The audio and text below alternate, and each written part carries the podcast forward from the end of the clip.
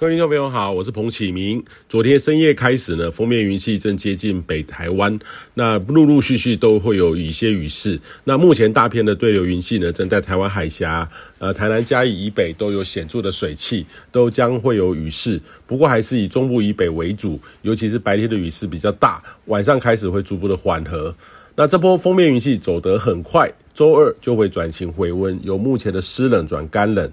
那温度上呢，强冷空气正逐渐接近当中，温度呢也正在下滑，预计低温会出现在今天的晚上到周二的清晨。台北市有机会跌到十二到十四度，北部空旷的这个区域的十到十二度，中南部的低温可能在十三到十四度。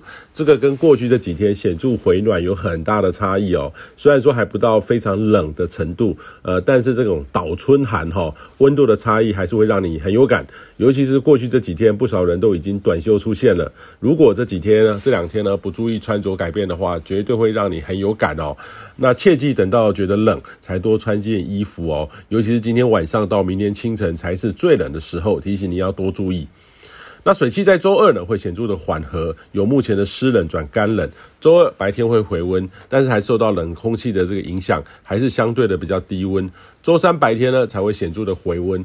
那这一波呢将会是逐日的回温，尤其温度一比一天的缓升哦。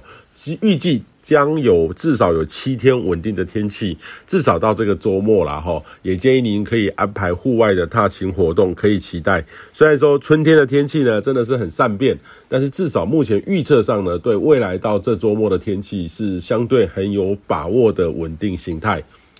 那过去几天的大气稳定呢，加上有一些境外空气污染物移入，配合上本地污染的累积，呃，空气品质呢显著的不佳。那今天呢，在雨下雨的雨除之下，呃，显著的转干净许多。未来这几天可以期待较好的空气品质。那上周六呢，刚好是二十四节气中的惊蛰哦。蛰伏在这个土地的虫子受到这个闪电雷击所惊醒，这个是一个很有声光画面的节气。那的确呢，从大气的条件来看的话，呃，如果在惊蛰这天就有闪电的话，代表南方的水气是比较旺盛、旺旺盛的哈。这个呃，有今年的这个春雨会比较多。刚好呢，今年一月初在台中的山区就有显著的雷击的，的确在北部在一二月的降雨天气或雨量。呃，都是平均的较高值啊，偏高值。如果闪电发生的晚，甚至拖到梅雨季，就很容易有干旱。过去两年也都有类似的情境。不过呢，还是要注意闪电雷击的基本的常识。听到雷声呢，还是要进入室内哈，才能够减少不必要的困扰。那每年的三月二十一号呢，是气象节，三月二十三号是世界气象日。